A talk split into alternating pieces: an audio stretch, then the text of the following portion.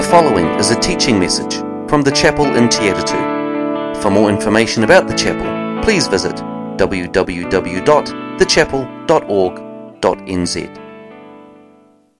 Four weeks ago, we um, were introduced to a couple of young men, the third generation of the promise. The first generation was Abraham, the second was Isaac, and this morning we were introduced, well, that's on the 1st of October, we were introduced to Jacob and Esau.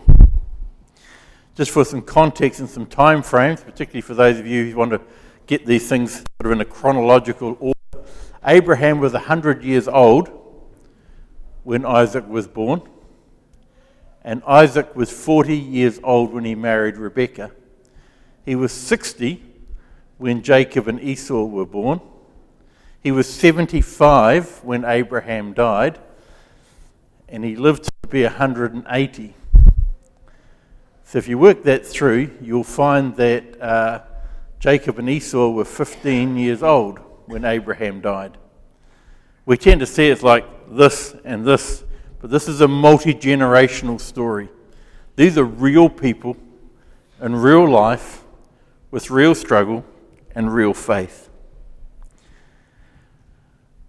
Now, any of us who are parents for a start, and probably those who are aunties and uncles, will know that, sibling, in fact, those of us who have got brothers and sisters will know that sibling rivalry is not unusual.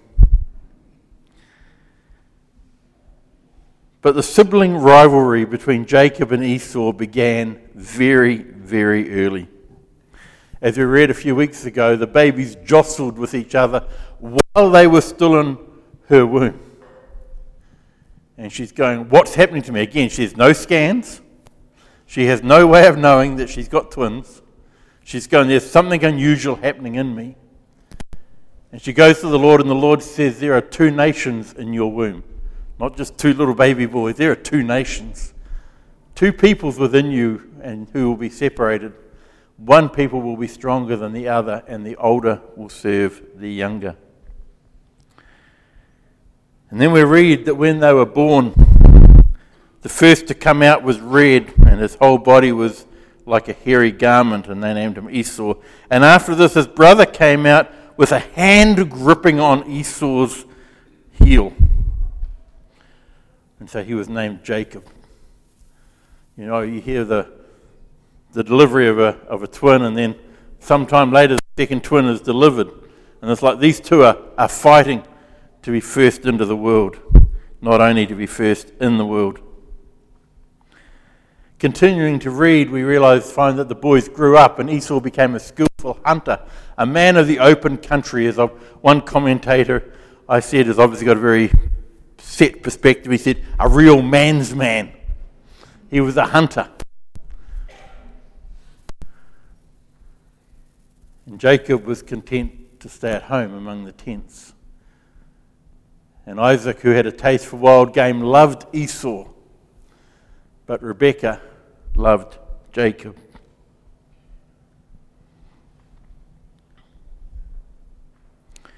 Then, as we came to the end of the chapter, we read that Esau exchanged his birthright, his entitlement as the eldest son.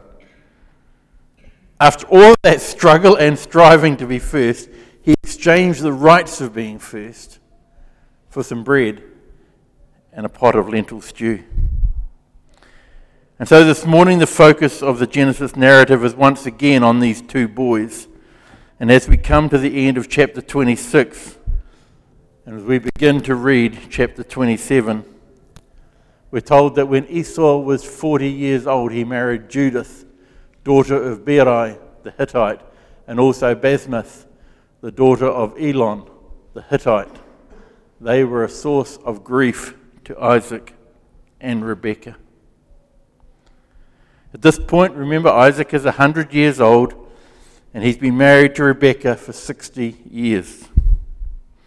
Now, when we go back, we remember that Abraham's wife, Sarai, Sarah, was his half sister. And then we remember that when Abraham wanted to find a wife for his son Isaac, he sent his servant back to his family that he might find a wife for his son from within his own clan. And so the servant is sent back, and so Rebekah, Abraham's great niece, the daughter of his brother Laban, is brought to Isaac. And back then in Genesis 24, Abraham had said to his servant, I want you to swear by the Lord, the God of heaven, the God of. This is not a, just a, hey, by the way, this is a good suggestion. He says, I want you to swear. I want you to make an oath by the Lord, the God of heaven and the God of the earth, that you will not get a wife for my son from the daughters of the Canaanites among whom I am living, but that you will go to my country and my own relatives and get a wife for my son Isaac. This was something extremely important. God had called Abraham to leave Ur. Ur, as we looked at the time, was a place of great idolatry. And God had called him out of Ur, out of the place of idolatry, to go to a land that I will show you, but it's a land of what will become even greater idolatry. And so these people who live in this land, the Canaanites and the Hittites, are a people of idolatry. And in time, we will see that the evil in this land only grows to a place that God will bring judgment. But we're told when Esau decides it's time to marry, he doesn't marry one Hittite woman, he marries two. And we're told that they are a cause for great grief for Isaac and Rebekah. And then we turn to chapter 27. And we read that when Isaac was old and his eyes were so weak that he was no longer able to see, he called for Esau, his oldest son, and said to him, My son. Here am I, he answered. Isaac said, I am now an old man, and I don't know the day of my death. So then get your equipment, your quiver and your bow, and go out into the open country and hunt some wild game for me. Prepare for me, prepare me the kind of tasty food I like, and bring it to me to eat, so that I may give you my blessing before I die. One of the challenges when we read the Bible is we've just gone from one chapter to the next, and the chapter divisions are artificial anyway. They were added much, much later. And then just following even from that one verse to the next, to realize there's a gap of 37 years. 37 years between those two verses. 37 years between the end of one chapter and the beginning of the next. As the story continues to unfold, if you want to work it through, you can follow it through, and then you have to count back, and you work out that Jacob and Esau are 77 at this point in the story. He has been married, Esau has been married to these two women now for 37 years.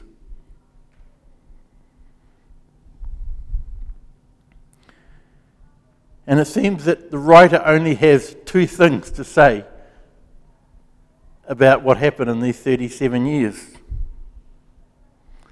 Firstly, that Esau's wives were a source of grief. See, the writer doesn't actually say that Jacob, that Isaac and Rebekah were grieved about who he married, he says that the daughter in laws were a source of grief, not the marriage. So for 37 years, it seems, these Hittite daughter in laws had caused grief to Isaac and Rebekah.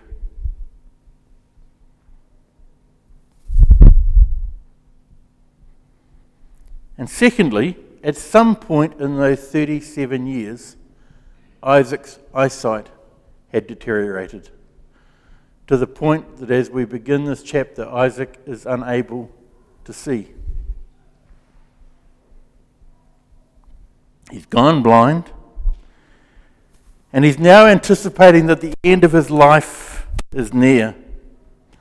And you know something? It all just sounds like he's a little bit depressed. I'm blind. I've put up with his daughter in laws for 37 years, and my life is just about over. So he calls Esau in and says to Esau, Go hunting, kill some wild game, prepare me almost like a final meal, and then I can give you my blessing. Because giving a blessing is kind of the last thing you do before you die. But think about it. For those of you who've got a head for numbers, particularly, Isaac was 60 when the boys were born. Esau, he was 100 when Esau married. And so, right here, he is 137 years old. And he is going to live to 180. He's got 43 years to go. Never give up thinking that it's all over. 84, plenty of life ahead, Margaret. it's not over till God calls us home, and then it's only just begun.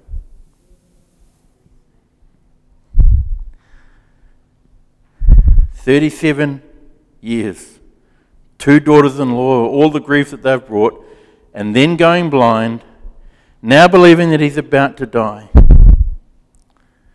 And as we read the story in the next few weeks, it kind of feels that things just get worse. Do you ever have days like that? Weeks like that? Years like that?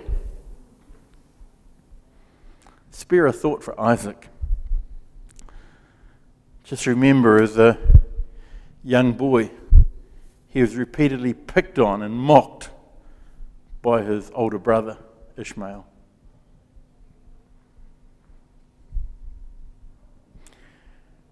And then, of course, a few years later, his father takes him for a long walk up to Mount Moriah and builds an altar and then binds him up and ties him on the, lays him on the top of that, ready to take his life. It's like this is a kind of a traumatic childhood. And now going blind and all the family trouble. Twin sons who have fought since before they were born, and now his favourite twin has done the unthinkable and married two foreign women and they've just been a continued source of grief. But you know, Isaac's not some second class character in the biblical narrative. He's not some, you know, there's, there's a bunch of people we find in the biblical narrative who are sort of named once and it kind of passes on. He's not an insignificant character. It's not like he's unimportant in the story. Isaac is the son of the promise. Back in Genesis 17, God had said, Your wife to Abraham, your wife Sarah will bear you a son, and you will call him Isaac. I will establish my covenant with him as, a, as an everlasting covenant for his descendants after him. There we go. When God later appears to Moses in the burning bush, he says, I am the God of your father, the God of Abraham, the God of Isaac, and the God of Jacob. Time and again, as we read the biblical narrative, we're reminded that God identifies himself and is identified by others in relation to He is the Father of Abraham, He is the God of Abraham, the God of Isaac, and the God of Jacob.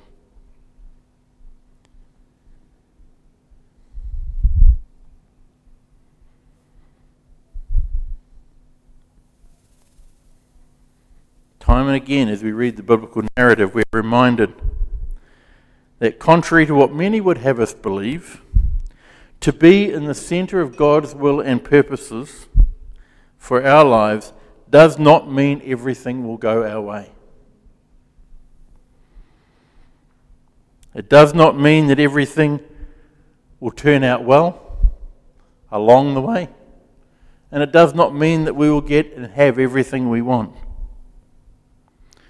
To be at the center of God's will is to keep our eyes on Him,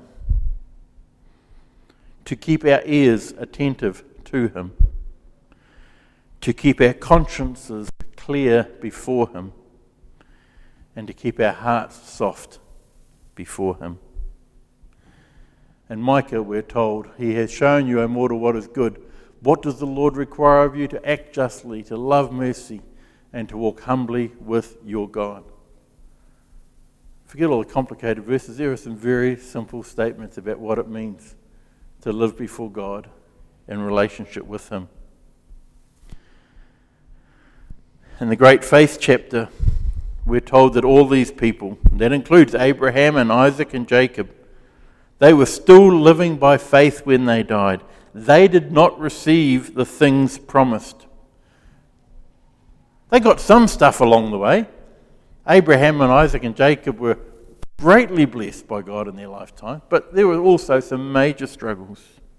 And the real things that they were really waiting for and they were promised they only saw them and welcomed them from a distance, admitting that they were foreigners and strangers on earth. And then in Hebrews chapter 12, we're told, Therefore, since we are surrounded by such a great cloud of witnesses, let us throw off everything that hinders and the sin that so easily entangles, and let us run with perseverance the race marked out for us, fixing our eyes on Jesus the pioneer and perfecter of our faith, who, for the joy set before him, he endured the cross. If he's our example, he went through no greater suffering. Well, there is no one who went through any greater suffering than him. But he endured the cross, scorning its shame, and sat down at the right hand of the throne of God. Consider him who endured such opposition from sinners that you will not grow weary and lose heart kind of get the feeling Isaac in this story has kind of lost heart. And we have those moments, those weeks, and sometimes those years. And James says, Consider it pure joy, my brothers and sisters, whenever you face trials of many kinds, because you know that the testing of your faith produces perseverance. Let perseverance finish its work so that you may be mature and complete, not lacking anything. So ultimately, the struggle will make us stronger. And the vision, the promises of God, makes endurance possible. But right now, when you're in the midst of the stuff, for Isaac, knowing that he is the son of the promise, that he is chosen by God and going to be used by God, and that he's going to have so many descendants, right now, that's not encouraging him. And there are those moments when we know all of the promises in God. And we're still feeling the struggle because that's life.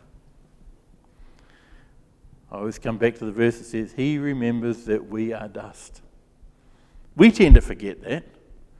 We tend to think that we should be able to ride high all the time. We should have great, great confidence and faith, and we would be riding above everything else. But that's not the reality. Sometimes we just find ourselves like Isaac did. The end must be nigh, surely. I've put up with this for long enough. I love the honesty of the Bible. Because as you read through all these great heroes of the faith, all had significant seasons of struggle. And everything will turn out in the end okay. But right now, for the son of the promise, not so much. And there are people, maybe here this morning, certainly people associated with this church congregation, for whom that's the truth right now. That life is something of a struggle.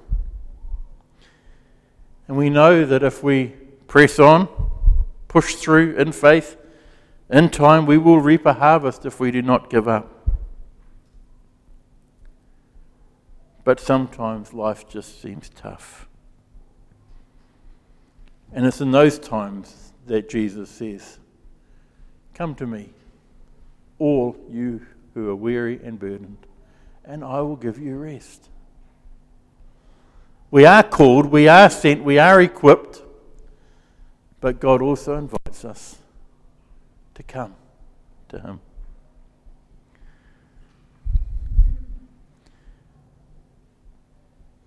And in Philippians, he said, Paul says, Do not be anxious about anything, but in every situation, by prayer and petition with thanksgiving, present your request to God, and the peace of God, which transcends all understanding, will guard your hearts and your minds in Christ Jesus.